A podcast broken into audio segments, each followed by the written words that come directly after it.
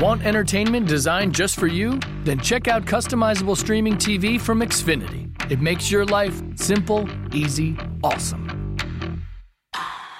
Xfinity gives you customizable streaming TV options. Enjoy the most free shows anywhere on any device, and even access your streaming apps right on your TV with X1. Go to Xfinity.com, call 1 800 Xfinity, or visit a store today to learn more. Restrictions apply.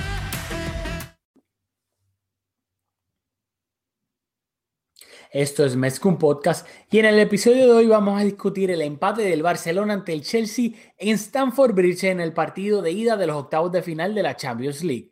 Mezcum Podcast comienza ahora.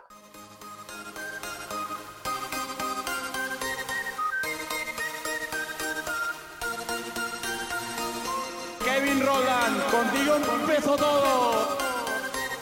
Som el millor club del món, diguin el que diguin. Catalunya! Apreteu els cinturons, que ens ho passarem bé. Bienvenidos a Mezcum Podcast, espacio dedicado totalmente a cubrir la actualidad del Fútbol Club Barcelona. Les habla Rafael Lamoy junto a Julio Borra. Dímelo, Julio. Di, di, dímelo, Rafa. ¿Qué está pasando? pasando? Cuéntamelo. Eh, quita, quita, quita el, quita el, el loguito ahí. Este, todo bien, todo bien, hermano. Aquí, mira, listo para hablar del, del partido que estábamos esperando esta temporada, el Chelsea-Barcelona, el partido de ida de los octavos de final de la Champions League. Estoy, pero mira, de que ¡ay! estoy ready. Auténtico Así partidazo. O sea, para el fanático casual, me imagino que fue un partidazo brutal. Para nosotros que llevamos, tenemos un poco más de skin in the game siguiendo al Barça, por momentos bastante nervioso. Así que vamos a pasar a discutirlo. Vamos allá, vamos a empezar con la alineación del Barcelona. Hubo mucho debate sobre cuál iba a ser ese... Bueno, obviamente, eh, los, los primeros 10 jugadores del Barcelona, todo el mundo sabía quiénes iban a ser. Era el debate de si jugaba Paulinho o si no jugaba. Pues terminó jugando Paulinho, fue el mismo 11 eh, que, que el Barcelona contra el Eibar, con Marc-André Ter Stegen en la portería, defensa de 4, Jordi Alba de lateral izquierdo, Samuel Umtiti y Gerard Piqué, pareja de centrales, Sergi Roberto de lateral derecho, mediocampo de 4, Andrés Iniesta por la banda izquierda, Paulinho por la ba- banda derecha, Rakitic y Sergio Busquets en el mediocampo y arriba Messi y Luis Suárez en un 4-4-2. En el banquillo se encontraban Alex Vidal, André Gómez, Denis Suárez, Ousmane Dembele, Jasper Silesen, Lucas Dean y Thomas Vermaelen. Y por parte del Chelsea, que aquí en el episodio anterior de la previa del Chelsea-Barcelona discutimos sobre si el Chelsea va a salir con un 3-5, perdón, un 3-5-2, un 3-4-3, un 3-2-U, un 3, perdón, 4, olvida, este es demasiado confuso, discutimos 20.000 posibilidades del Chelsea. Pero al final salieron con un 3-4-3. Salieron con Thibaut Courtois en la portería, defensa de 3 con Antonio Rudiger, Christensen y César Aspilicueta. En el medio campo con Kanté y Fábregas, Moses y Marcos Alonso de carrilero, formando esa línea flat de 4 en el medio campo. Y arriba, puedes decir que eran 3 o que Pedro y William jugaron por detrás de Hazard. Así, yo lo vi como que Pedro y William jugaron detrás de Hazard y Eden Hazard jugó de, entre comillas, ese falso 9. Así que fue un, yo diría que un 3-4-2-1. Y luego en el medio campo, se perdón, en el banco se encontraban Álvaro Morata, Danny Drinkwater, Willy Caballero, Olivier Giroud, Zapa Costa, Gary Cahill y Hudson Odoi. ¿Qué me tienes que decir de las alineaciones? Te lo comento en un segundo. Si te gusta nuestro contenido y nos quieres apoyar, por favor déjanos un review de 5 estrellas en iTunes, ya que de esta manera Mezcum Podcast le saldrá a más personas en su feed y así nos ayudan a que la comunidad de Mezcum Podcast siga creciendo. Bueno, ya dicho todos los asuntos preliminares, tenemos que comenzar a, discutir el partido. La alineación del Barcelona primero, la que nosotros anticipamos, yo creo que lo comentamos según cómo salió Valverde. Eh, ahí ninguna sorpresa. En cuanto al Chelsea, no jugaron con un delantero centro natural como tú lo acabas de comentar, así que en ese sentido esa fue la carta que se jugó Conte. Eh, ¿Qué te parecieron a ti las alineaciones? Bueno, a mí la del Barcelona yo creo que era bastante esperada. Hubo unos rumores de que todavía tengo catarro, así que me van a escuchar tosiendo. Tranquilo, aquí en mi hogar también en un hospital y mi esposa está aquí al ladito mío con catarro, así que van a ver, Ah. van a escuchar gente tosiendo en los dos canales. Muy bien. Pues dicho eso, eh, habían rumores de que André Gómez tal vez podía tomar ese, ese lugar de Paulinho. Yo estaba rezando y cruzando los dedos de que no fuese así. Para mi fortuna y creo que la de muchos culés fue así. Paulinho jugó. Así que en mi opinión no hubo ninguna sorpresa en cuanto al, al 11 del Barcelona. Lo otro que lo comentamos aquí en la previa era que tal vez Valverde podría salir con Dembélé de inicio, obviamente. Una apuesta bastante arriesgada, pero no lo hizo. Se fue a la segura con el mismo 11 titular contra el Eibar. Luego en el Chelsea me sorprendió un poco porque te acuerdas que te había comentado que cuando Morata estuvo lesionado y antes de que llegara Giroud, el Chelsea había- jugado con Hazard de falso 9 y William y Pedro de extremo un poquito detrás de, de, pues, de Hazard. Y me sorprendió porque yo pensaba que o Giroud o, o Morata iban a empezar y entonces este no fue así. Claramente Conte quería salir a la contra, tener un poco más de control y jugadores, tanto Pedro como William, que ayudaran a Cante y a Fabregas en el medio campo. Y eso fue lo que, pues, lo que trató de hacer durante todo el partido. ¿Y tú? ¿Qué tú piensas de las alineaciones? Bueno, de las alineaciones creo que no tengo otro comentario. Sí, quiero establecer que yo acabo de ver el partido, lo, lo terminé de ver hace unos minutos. Estamos grabando, son las 10 y 40 de la noche. Tú has tenido la oportunidad de darle un poco más de cabeza al asunto, has tenido, tienes otra perspectiva. Así que yo creo que podemos empezar a, discutir el partido, ¿verdad? Más allá de las alineaciones y, esa, y esos asuntos que acabamos de cubrir. ¿Qué te pareció el partido? Yo, yo puedo empezar diciendo que la primera mitad de Messi fue un auténtico. O sea, fue una exhibición de fútbol lo que hizo Messi en la primera mitad. Creo que coincidimos por algo que vi, cosas que he visto tuyas en las redes sociales con el partido de Iniesta, que estuvo bien discreto en esa primera mitad particularmente, y en la segunda mitad lo vi un poco más participativo lo más que me impresionó de, de Paulinho, particularmente, que en la primera mitad no se pudo girar ni una sola vez. En espacios reducidos no se giró ni una sola vez. El único jugador del Barça haciendo regate y tratando de, ponerle creatividad al asunto fue Messi, bien, bien solo. Eh, el doble pivote también me sorprendió. En el partido anterior vimos que el de los cuatro mediocampistas, Rakitic era el que estaba más pegado a la banda, Paulinho con una posición más central. En este partido un doble pivote bastante marcado con Busquets y Rakitic, que me parece que lo hicieron perfectamente bien ese doble pivote. Y creo que la idea de Valverde con ese doble pivote, como anticipamos en la previa, fue que en este partido los jugadores del Barça tenían que superar a sus jugadores en- individualmente para crear espacio. Iniesta tuvo toda la libertad del mundo sin esa responsabilidad de interior por izquierda, con Rakitic y, y Busquets cubriendo las espaldas bien fijos en su posición. Y yo creo que no, no le salió a Valverde. La intención fue espectacular, pero en la ejecución vimos a un Iniesta bastante discreto. Eh, esos son los takeaways principales míos de la primera mitad. Eh, ¿Qué tuviste en la cancha? Bueno, qué bueno que, que lo vas a dividir en, en primera y segunda mitad, porque yo pienso que este partido, por más clichoso que suene, es un partido de, de dos mitades. Así que pienso que es la mejor manera de, de abarcarlo. Yo pienso que esa primera mitad fue básicamente Messi y 10 más. Con, claro, valga, en ataque me refiero. Porque Messi es el único capaz de crear en, ahora mismo en el Barcelona, de un jugador diferente que se puede sacar un conejo del sombrero, regatea, crea jugada, yéndose de su marca, pase filtrado, abriendo la banda con un pase que pues obviamente en espacio para Jordi Alba o Sergi Roberto para que ellos luego puedan centrar, buscando a Luis Suárez, Messi en la ofensiva del Barcelona era el único que estaba tratando de crear algo porque el que en teoría se supone que sea el Robin de Messi es Andrés Iniesta y Andrés Iniesta en esa primera mitad fue un auténtico cero a la izquierda, un desastre. Así que por eso es que en mi opinión el Barcelona se veía tan estático en ataque cuando tenía que romper la defensa del Chelsea, porque Messi no tenía ningún socio.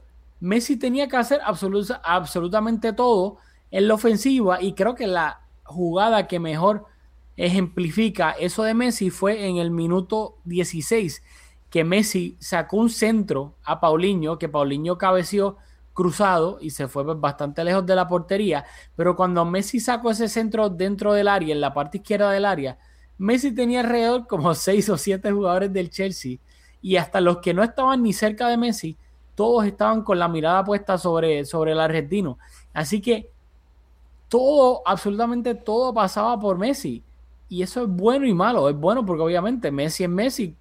¿Por quién tú prefieres que pase la ofensiva de tu juego?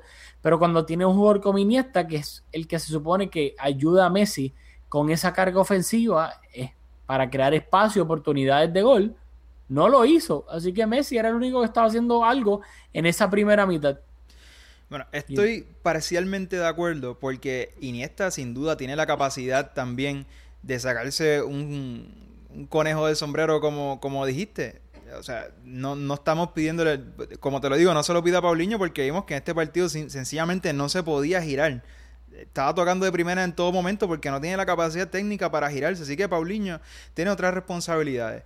Iniesta es perfectamente capaz de, de hacer esas cosas que de las que esperamos de él, como tú lo comentas.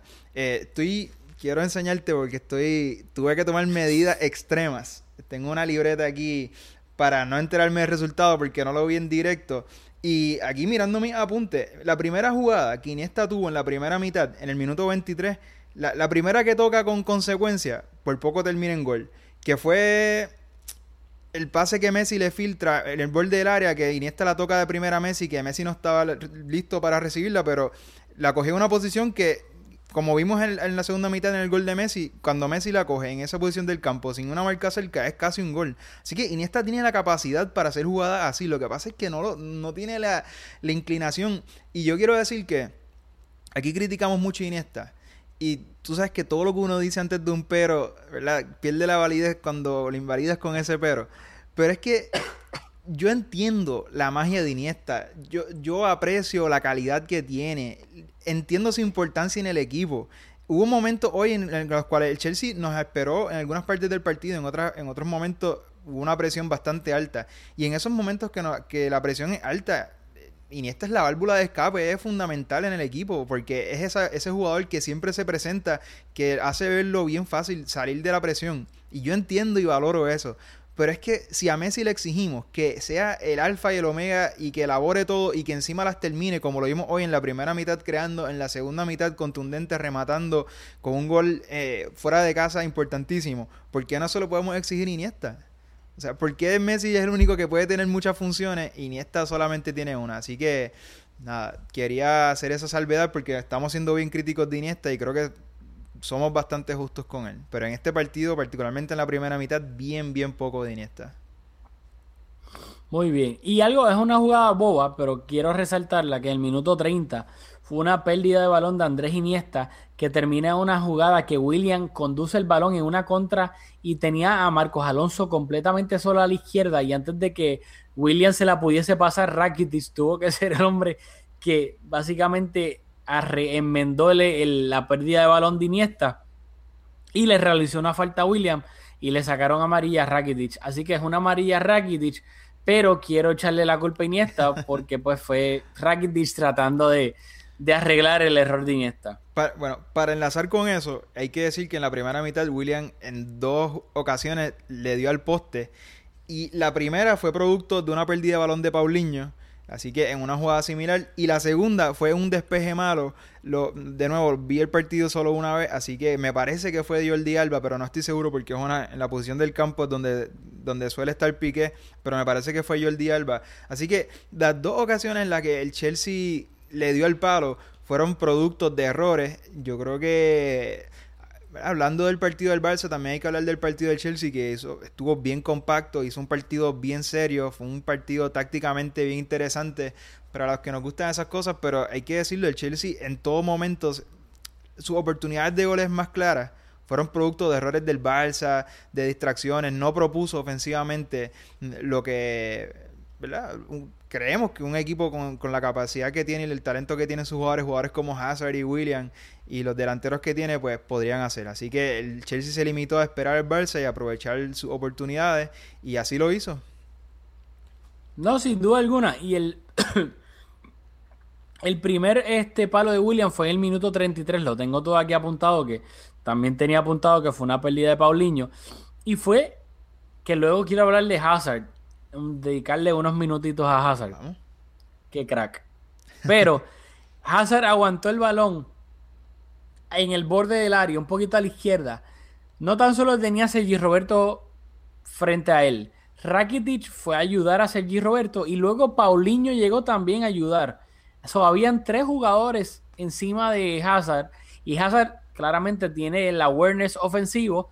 Vio que William estaba básicamente solo en el borde del área, en la parte frontal, le pasó el balón y ahí, que no sé si te diste cuenta, es un movimiento que, que William hace siempre que saque ese remate, que primero se pone de frente al jugador y logra que el jugador esté frente a frente con él. Y cuando el jugador, eh, eh, William, sabe que el defensa está completamente parado, que ya perdió su momentum para moverse lateralmente, entonces ahí William se va súper rápido al lado, de, al lado derecho para sacar el remate.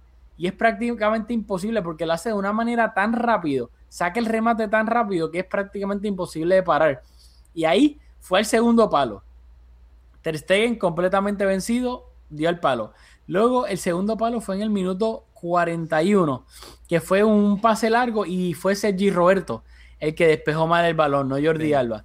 Lo despejó al medio, Piqué trató de, de despejarlo de nuevo, pero le cayó a, a William de nuevo en el borde del área. Y ahí el que tenía el frente era un Titi. Y un Titi, quiero resaltarlo, fue inteligente, que eso es lo que me encanta tanto de un Titi, que además de la capacidad técnica, lo inteligente. Un Titi sabe que William en el otro remate fue al palo largo, al segundo palo.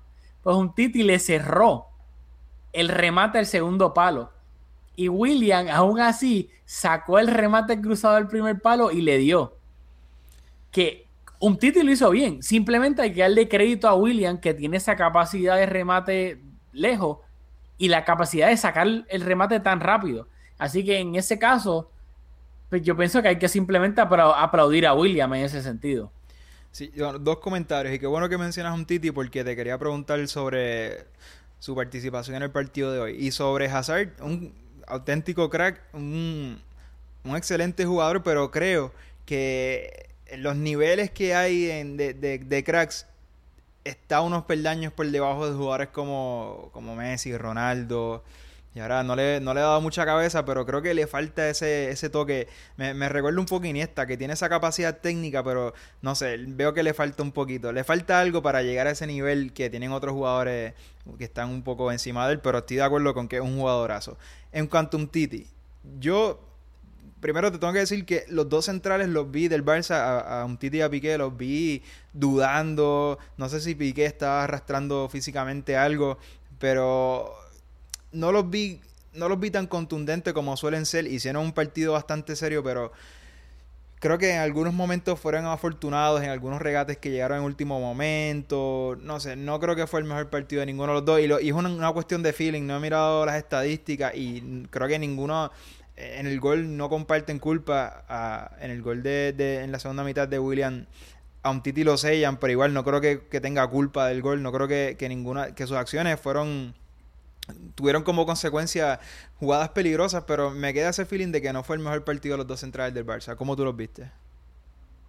Bueno, antes de hablar de los dos centrales del Barça, quería comentarte rápido que se te olvidó cuando estabas mencionando los peldaños, Messi, Cristiano, se te olvidó un flaquito de Brasil. Pero nada, te la voy a dejar pasar porque creo que lo hiciste a propósito. No, no, no. Es Pero- que, como te dije, fue ahí disparando la baqueta, como decimos en Puerto Rico, pero, pero sí, estoy totalmente de acuerdo. Ok, se te olvidó Neymar, no pasa nada.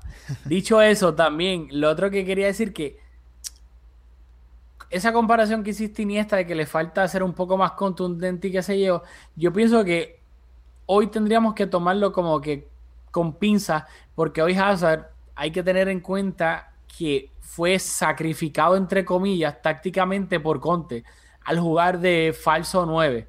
sea, Hazard obviamente cuando juega con Morato, con Giroud al frente, tiene mucha más libertad y tiene un, un delantero que le fija a los centrales. Hoy él era el que estaba haciendo el trabajo sucio, entre comillas, también, además de tener que crear para, pues, ya sea un gol, una asistencia, etcétera. Así que yo pienso que hoy Hazard, además de, se puso más el, el, el, traje táctico, el mono de trabajo de poder darle salida a la contra rápido, aguantar el balón, abrir, girarse, abrir rápido a William o a Pedro.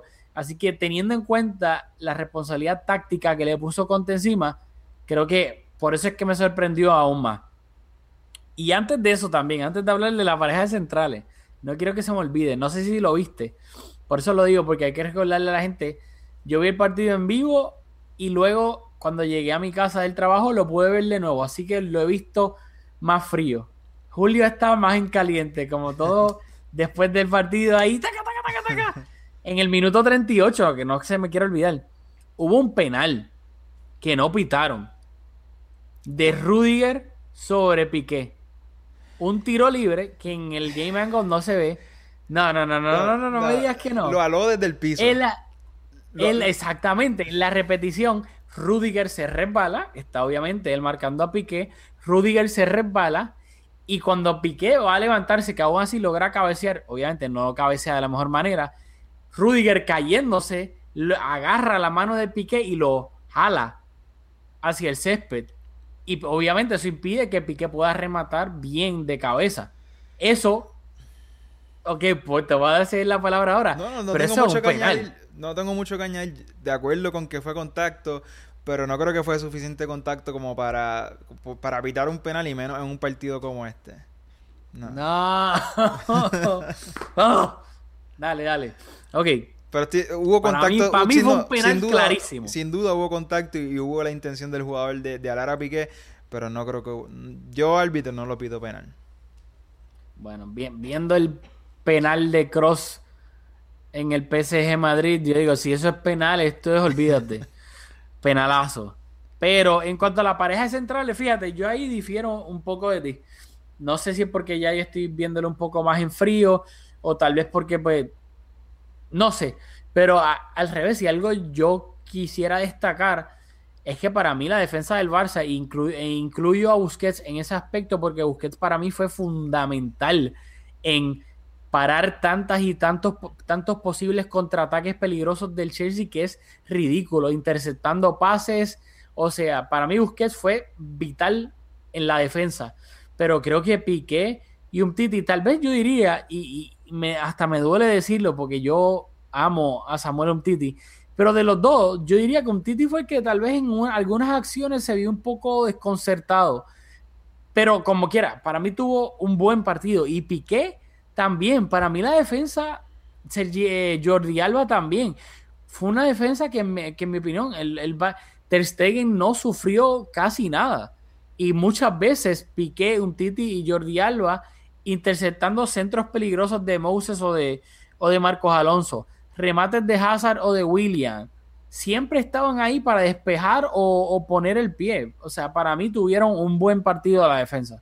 Así que difiero ahí un poco de ti. Sí, no, o sea, yo no sé si yo dije que tuvieron un mal partido, creo que esas no fueron las palabras que usé, sino que me quedó la sensación de que no, no estaban tan seguros.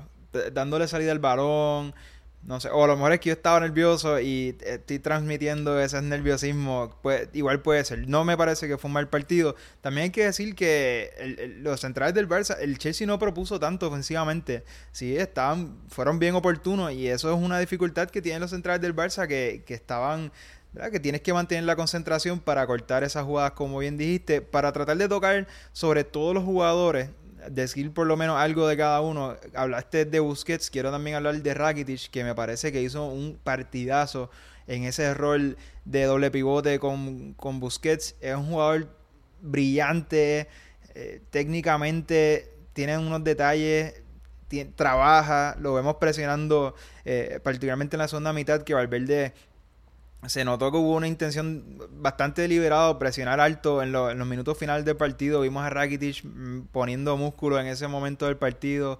Así que quería destacar su partido también. No, sin duda alguna. Y lo más que yo destacaría de Rakitic, además de obviamente, pues antes el Rakitic de las primeras de la temporada del triplete y pues las temporadas consecuentes, se resaltaba mucho más su capacidad de su aportación defensiva, ya fuese en el medio campo o en coberturas a, la banda de Dani Alves. Y eso era lo que se resaltaba más que su aporte ofensivo, en, perdón, en la elaboración del juego como tal.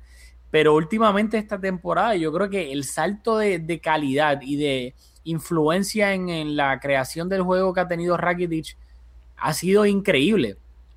O sea, de un jugador que sí la tocaba, pero era un poco más eh, conservador. Sí, más ahora, práctico, era un jugador más práctico que ahora. Exactamente, pero ahora Rakitic participa de básicamente toda la elaboración del juego. Toca, se ofrece, se gira, la toca acá, la toca allá, este, baja a recibir, se quita la presión de encima. O sea, ha mejorado del cielo a la tierra. Hablando de Rakitic, y para hacer un enlace con Valverde, que te quiero preguntar en cuanto a los técnicos, ¿quién tú crees que ganó la partida? Más, más allá del resultado.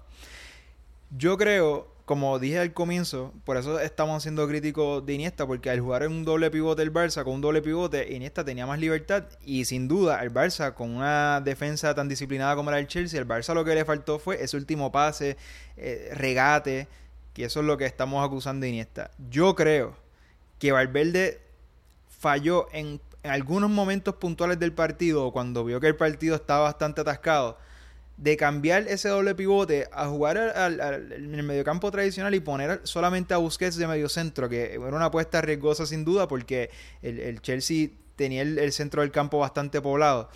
Pero entonces darle a Rakitic más libertad para aportar porque Iniesta y Messi estaban completamente solos, entonces yo creo que faltó un poco darle a, a Rakitic esa libertad a ver qué podía salir de sus botas porque tres jugadores proponiendo, porque Luis Suárez ya no, no lo acusamos de no participar en la elaboración del juego porque es el encargado de terminar la jugada. Así que esperando recibir ese pase Luis Suárez, yo creo que la falta de tener a Rakitic jugando en esa posición de interior con responsabilidad ofensiva más clara, faltó por algunos momentos del partido. Bueno, qué bueno que me, mientras estaba haciendo ese análisis mencionaste a Suárez, porque quiero usar eso de puente para ir a la segunda mitad del análisis. Vale. Empezando la, la segunda mitad, en, en el minuto 53, un pase de Iniesta Suárez y luego Suárez tira el balón un poquito más al frente, o sea, esos movimientos raros y exóticos de Suárez para quitarse a su marca y se quitó a Spilicueta, o sea, completamente de encima.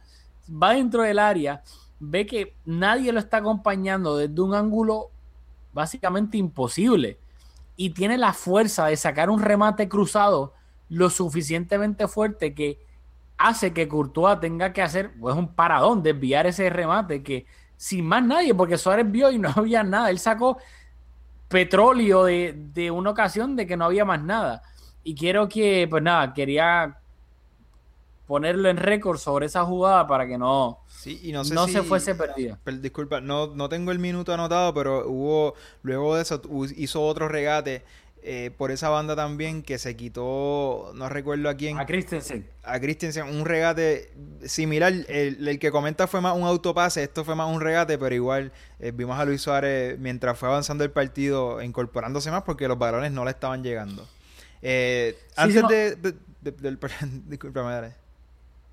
No, no, tú, tú. no, te quería preguntar que no se nos olvidara hablar de los técnicos antes de pasar al gol, que ya nos estamos acercando por ahí. Es que ¿Tú quieres hablar de los técnicos ahora o hacerlo una vez ya terminemos de los goles y todo eso? Como que no. tener un overall de los técnicos. Vale, me parece bien entonces. ¿Con qué seguimos? Dale, vamos a los goles. En minuto 62 llegó el gol del Chelsea. Un remate de Fábregas que supuestamente se desvió en, en un Titi. Todavía no he visto las repeticiones para ver si en verdad se desvió en un Titi o no. Porque los, vi a los jugadores del Barça recriminando al árbitro turco de que no se había ido de ninguno de ellos. ¿Qué pasa? Hay corner para el Chelsea, el Chelsea saca en corto y encuentran Hazard rápido, se notaba que fue una jugada preparada, encontraron a William en el borde del área completamente solo y saca un remate y a la tercera va la vencida, que fue una definición, pero, o sea, perfecta. La curva que cogió ese balón fue absurda, que pasó por afuera al lado de Rudiger Y, y Ter Stegen, obviamente, nada que hacer en No- ese no gol. Porque Y no la esa- pudo ver. No la pudo ver, había tanta gente en el medio que no la pudo ver. Y así el Chelsea se adelantaba 1-0 en el, en el partido. ¿Qué me tienes que comentar sobre el gol del Chelsea? Bueno, lo primero, decir que un gol inevitable en el sentido de que fue un auténtico golazo. La comba que, que coge el balón le pega borde interno, el, el- el balón va cerrándose hacia el, hacia el palo.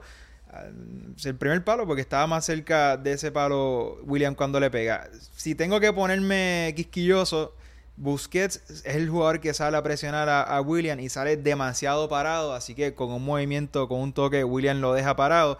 Y un Titi que no tiene manera de ver con el ángulo que ese balón se iba a enroscar hacia el primer palo, no tiene manera de saberlo. Eh, creo que fue el central, el que Rudiger. llegó en verano. Rudiger llegue- lo sella completamente, le hace como una cortina de baloncesto y deja pasar el balón. Así que si tendría que decir algo, ¿verdad? Pues eh, la intervención de esos dos jugadores del Barça que fueron los más cerca que estuvieron, pero fue, como dice, un gol de pizarra bastante bien trabajado. Y hay veces que cuando juegas en este nivel te anotan goles así que, que hay poco que hacer. Ok, yo quiero comentar algo porque le di pausa a ese gol y me puse a analizar de que todo el mundo tenía una pareja. O sea, una marca. Estoy hablando del Barcelona, cada jugador del Barcelona tenía una marca. El Chelsea sacó en corto y tenían un 2 contra 2 ahí, que estaban Iniesta y Sergi Roberto defendiendo a Hazard y a Fábregas. Luego Messi estaba allá arriba, creo que con Pedro, si no me equivoco. Pero dentro del área, cada jugador del Barça tenía su pareja, excepto dos jugadores. Umtiti estaba con Rudiger. Rakitic estaba con Aspilicueta. Busquets estaba con Christensen. Y Piqué estaba con Marcos Alonso. Suárez, como siempre, está velando libre, pero velando el primer palo. Y Paulinho, él era el otro jugador dentro del área que estaba al lado de Suárez sin marcar, sin marcar absolutamente nadie. Que si tú te pones a pensar, todo el mundo tenía una marca, menos Paulinho, que en teoría era William. Y William remató completamente solo porque Busquets sí le salió lento, pero Busquets estaba con Christensen. No, no, no, Tan pronto William recibe el balón, ahí es que Busquets le sale a William. Pero Paulinho estaba dentro del área sin ninguna marca, haciendo absolutamente nada. sí, No sé si eso fue culpa de Paulinho, si eso es parte de cómo el Barcelona bajo Valverde defiende los corners. No sé, simplemente lo quería resaltar. Sí, no, fue es tre- es tremenda observación y yo creo que me inclino a pensar que es más un asunto de Valverde, de indicaciones de- del técnico. El- y estoy de acuerdo, el Barça estaba marcando, haciendo marcaje individual en los corners y en este, cuando nos yo no quiero que al Barça lo anoten nunca, pero nosotros estuvimos hablando, nosotros peleamos un montón por text y aquí te- estamos de acuerdo en casi todo, curiosamente, pero cuando nos marcaron un gol a balón parado casi, o sea, fue un gol trabajado, un gol de, de pizarra. Yo dije, pues este gol Rafa no se lo puede adjudicar porque cuando salió el draw tú dijiste, no, es que el Chelsea no puede anotar a balón parado. y yo dije, nos anotaron más o menos, es un, es un área gris. Pero na- nada que hacer, porque de verdad que la manera en que William le pega, pues, o sea, ¿qué, qué se va a hacer? Yo soy honesto, yo sí dije que el Chelsea no podía anotar a balón parado, pero no, nunca me imaginé que fuese a ser una jugada elaborada por el, por el césped. Pensaba en un cabezazo de alguien. Eh, nada, solamente quería comentar algo y lo, de nuevo, rapidito. El movimiento de William, que es que lo hizo siempre y por eso es que me molestó el gol, porque era como que lo hemos visto, ya se lo hizo una vez a Busquets, es lo mismo. Él se pone de frente a frente con su marca, espera que Busquets pare en seco para que pierda el momentum y cuando Busquets paró en seco, ahí es que rápidamente se va a su derecha y obviamente con la velocidad de William versus la velocidad de Busquets no hay comparación. Así que Busquets ya no le da tiempo de reaccionar y William crea espacio suficiente para sacar un remate solo. Y pues si es bueno rematando desde fuera del área, pasan cosas así lamentablemente para el Barça. Pero tan pronto el Barça, el Chelsea anotó ese gol, Valverde cambió a, a Paulinho, dio entrada a Alex Vidal, el sistema táctico se quedó de la misma manera, un 4-4-2, Alex Vidal pasó a jugar por la banda. ¿Qué me tienes que decir de esta incorporación de esta sustitución de Alex Vidal, teniendo en cuenta que se había visto a un Titi calentando. Que Valverde A haya Dembélé. preferido a Alex Vidal con Titi. Que diga Que- Dembélé, perdón. Bueno, pues como dice, un jugador como Dembele en el banco, más allá de por lo que costó, sino porque es un jugador que tiene unas características que te hacen ilusión ver- verlo en el campo.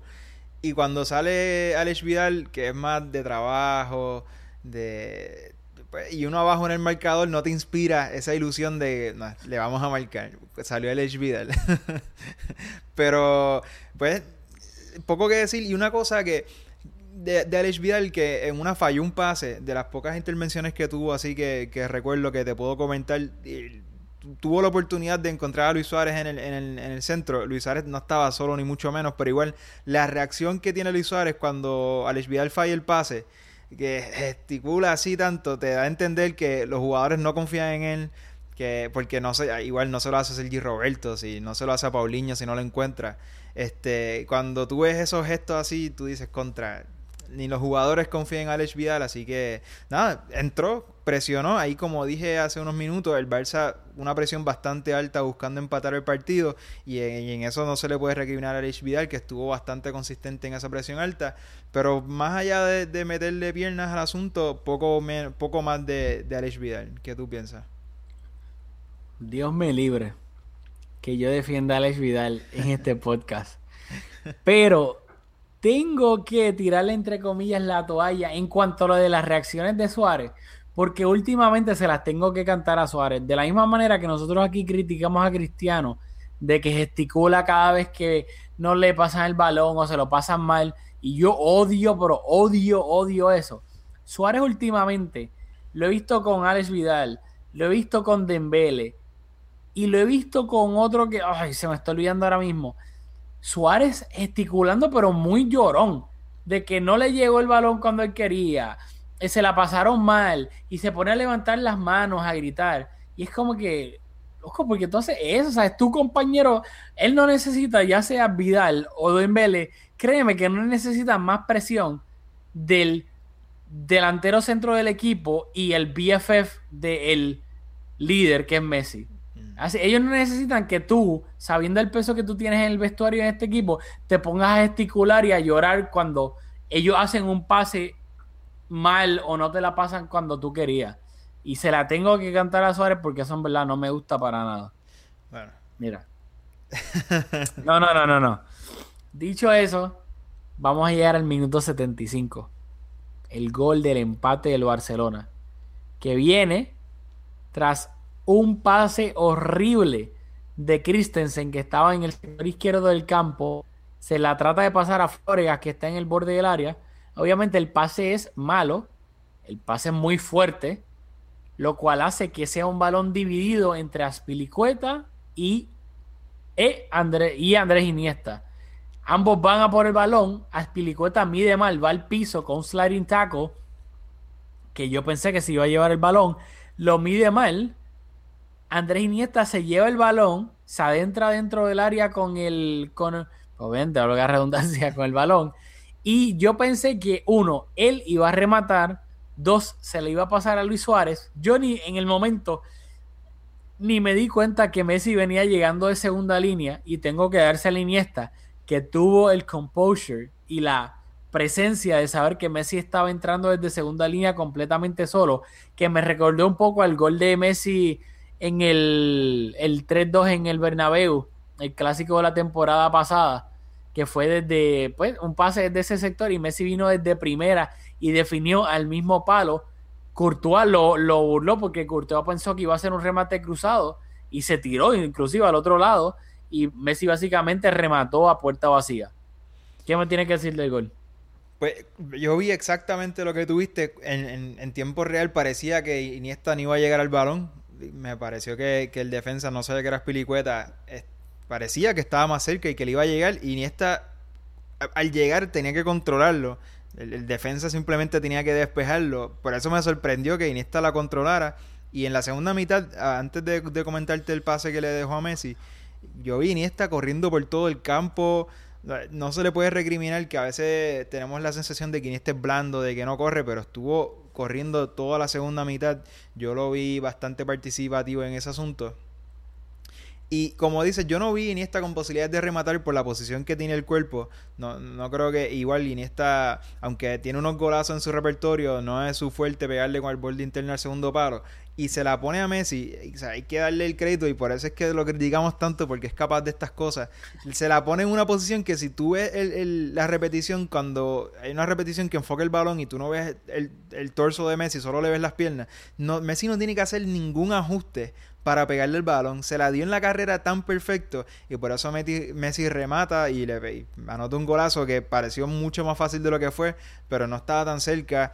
Y, o sea, para Messi es un remate que anota cuatro de cinco veces, pero fue, un golazo y mérito Iniesta que se la puso perfecta para que Messi con el ritmo y con la carrera que venía le pegara de primera. Muy bien. De esta manera, tengo dos apuntes antes de, pues, de, ir terminando para hablar de los técnicos y ir cerrando este episodio.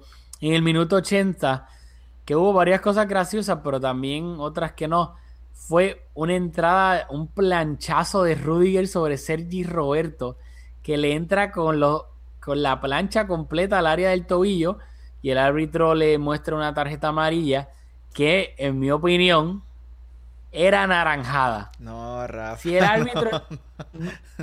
Eso fue una plancha, Julio. No. ¿Cómo tú no.? Porque Rudy le, a lo loco con una plancha. Sergi Roberto venía, venía cuerpo con cuerpo, no recuerdo con qué jugar, no vio a Rudiger en ningún momento. Rudiger lo estaba esperando y toca el balón antes de hacer contacto con Sergi Roberto. Yo creo que el impacto que nos deja la jugada, que se vio bastante fea y por el momento yo dudé de la salud de, de Sergi Roberto, que nadie lo fue a socorrer, todo el mundo estaba recriminándole al árbitro. Pero yo creo que, que Rudiger hace bien en esperarlo, que es un jugador más corpulento que Sergi Roberto. Sergi Roberto nunca lo vio hasta que tuvieron contacto. Yo incluso pienso que si, fue falta, no, no fue ni, ni, de, tarjeta, porque claramente llega el balón primero que, que a Sergi Roberto.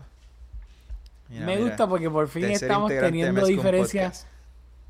Por fin estamos teniendo disagreements aquí en el podcast porque la gente va a pensar ah, estos dos siempre están de acuerdo en todo. Y en verdad, créanme, no es así. Muchas de las veces no es así para nada. Este, especialmente cuando nos texteamos. No sé, a mí sí este, entiendo lo que dice y no, y no difiero de eso, de que lo estaba esperando. Pero para mí, cuando vas con la plancha así, por más que roces el balón, si lo coges de esa manera, para mí era tarjeta naranjada. Pero lo que me dio risa fue que los dos se cayeron. Obviamente Sergi Roberto con más este, razón que Rudiger. Y los dos estaban en el suelo tirados como si se hubiesen muerto. Y no hacen nada más que llegar los de Barcelona, especialmente Busquets a protestar. Y Rudiger resucitó de la nada y se paró. ¿Qué pasa? ¿Qué pasa? Y como que de medio segundo que estaba en el piso muerto. Y se paró así de la nada. Y eso siempre me da risa en los futbolistas cuando se están muriendo en el piso y de momento se paran de la nada porque o le meten un balonazo o le pisan el pie y se levantan así molestos como toros. Y yo, pero tú no estabas muriéndote hace dos segundos. Oye, y en una acción similar, eh, luego ya con el, con el resultado 1-1 fuera de casa en la ida, es un excelente resultado para el Barcelona. Hubo un momento en que Jordi Alba y Luis Suárez, los dos estaban en el piso como si hubiesen pegado un batazo en la rodilla. Y si tú no eres fanático del Barça, yo puedo entender perfectamente cómo esa imagen te molestaría. Pero realmente yo no, no tengo claro si a Luis Suárez le pegaron falta. Pero a Sergi Roberto, a, a, Jordi Alba, quiero decir, Moses le dio un pisotón brutal. Así que eh, Jordi Alba tenía ¿verdad? razón para estar en el piso. Ya Luis Suárez, conociendo su trayectoria, no dudo de que estaba exagerando un poco la nota.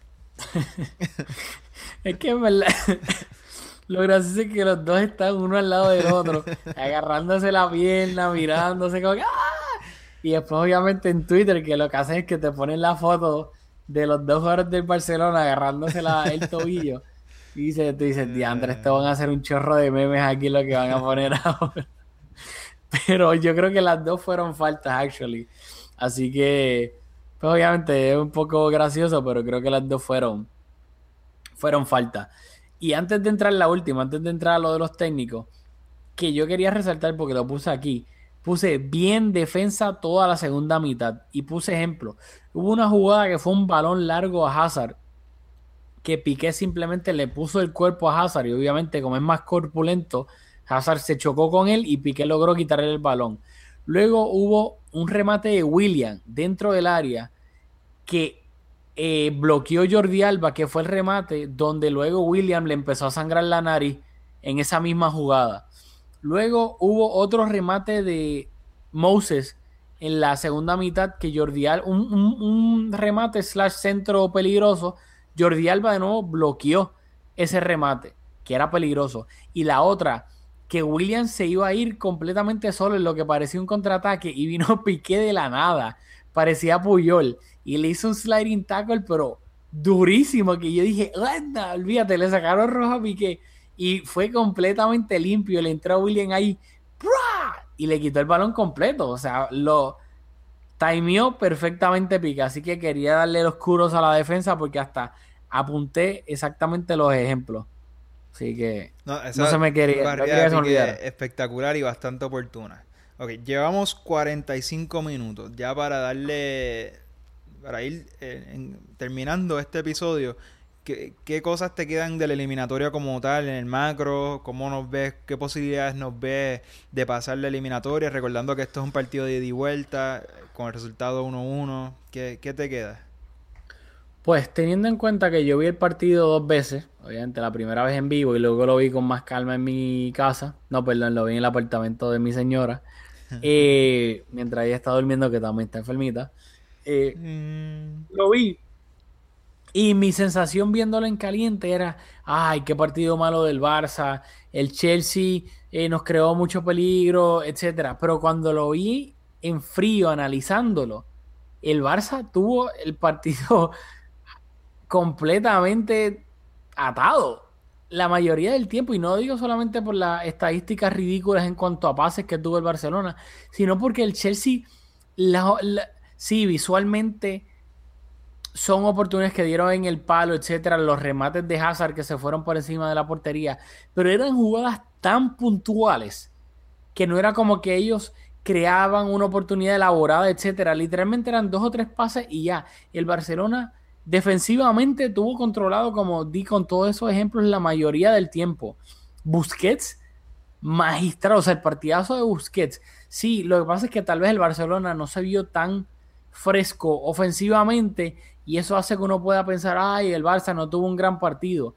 Pero si Valverde tácticamente logra refrescar al equipo, teniendo en cuenta que no tienes a Coutinho en la Champions y pues que claramente no cuentas con Dembele por el momento, pues ahí el Barcelona en mi opinión va a mejorar. No sé si tal vez en la vuelta una opción sea poner a Semedo de lateral derecho y poner a Sergi Roberto al frente de Semedo en el mediocampo que te pueda aportar un poco más de creatividad. Si no quieres poner a Paulinho y Dembele pues todavía no estás confiando en él. Pero creo que, que el, el Barcelona para mí tuvo un partido de Champions profesional. Controló el partido lo más que se puede controlar en la Champions League visitando al Chelsea en Stamford Bridge. Bueno, yo estoy de acuerdo con, esos comentarios. Creo que un resultado 1-1 fuera de casa es un resultado bastante positivo. Estoy bastante optimista de que el Barça puede superar la eliminatoria. Quiero, enlazando con lo que comentaste de los pases, hay que decir que en este partido el Barça dio 894 pases, si no me equivoco. Es el partido de, esta temporada en Champions, el equipo que más pases da eh, esta temporada en Champions. Así que eso se debe obviamente a que el Chelsea fue eh, bastante ordenado esperando atrás y como dice, siendo bastante oportuno. Y por eso el Barça tuvo la oportunidad de, de tener el balón tanto y de dar tantos pases. En cuanto a los técnicos creo que Conte le ganó un poco la partida a Valverde en el sentido que aunque el Barça fue el equipo que más yo vi al Barça con más oportunidades y quizás no se materializaron, pero me parece me quedaba la sensación, una cuestión de sensaciones de que estaba más cerca de anotar que el Chelsea, aunque no lo tenía fácil, no, no parecía que el, que el Barça tenía oportunidades con mucha frecuencia, pero el, el, gol que anota el Chelsea fue un gol trabajado, un gol de laboratorio, eh, y Valverde creo que falló en no poder hacer ajustes cuando el Barça estaba atascado ante esa defensa ordenada del Chelsea. No tenía creatividad el equipo estancado y Valverde no creo que fue capaz de, de hacer ajustes para remediar eso con el cambio de Alex Vidal, vimos, creo que tú tienes unas citas, no sé si no te tiempo para leerlas, pero Valverde no confía en, en Dembele, que era eh, el jugador que, que esa apuesta más arriesgada fue bastante conservador Valverde y en, estos torneos ser conservador rinde frutos por eso Mourinho es exitoso en este torneo y, también Simeone porque en torneos cortos ser conservador rinde frutos así que nada, yo creo que me quedo con eso. Hay que decir que el Chelsea tiene cuatro el Barça tiene cuatro partidos antes del próximo, antes de la vuelta en el Camp Nou. El Chelsea solo tiene tres. Eh, nosotros jugamos ante, ante el Atlético, el Chelsea entre de esos tres partidos, dos son uno contra el City y uno contra el Manchester United, si no me equivoco. Así que son unos detalles que hay que tomar en consideración eh, anticipando la vuelta. No, si, eh, sin duda el Barcelona juega este sábado eh, contra el Girona en el Camp Nou, luego juega el jueves contra Las Palmas, Dios mío, en Las Palmas, y el domingo después de eso, el 4 de marzo, recibe al Atlético de Madrid en el Camp Nou y después juega el sábado 10 de marzo contra el Málaga en la Rosaleda, visitando el Málaga, y pues después de eso recibe el miércoles 14 eh, de marzo al Chelsea eh, en el Camp Nou. Así que pues esos son los próximos partidos del Barcelona antes de enfrentarse al Chelsea. Dicho eso, creo que como culés estamos un resultado, si antes del partido me decían firmas un 1-1 en Stamford Bridge para ir al Camp Nou con un gol de visitante, yo creo que la mayoría de los culés firmaban este resultado, así que... Y así lo anticipamos los dos. Sí, sí, o sea, yo pues yo, yo dije 2-2, ¿verdad? yo creo que yo dije 2-2, pero, pero, los dos anticipamos que, que iba a ser un empate, así que acertamos en eso. Así que dicho eso, yo creo que ya nos vamos a ir despidiendo. Eh, ¿Tienes ahí un sonidito? Vamos a ver qué tenemos por aquí. Tíralo ahí, tíralo ahí. A ver.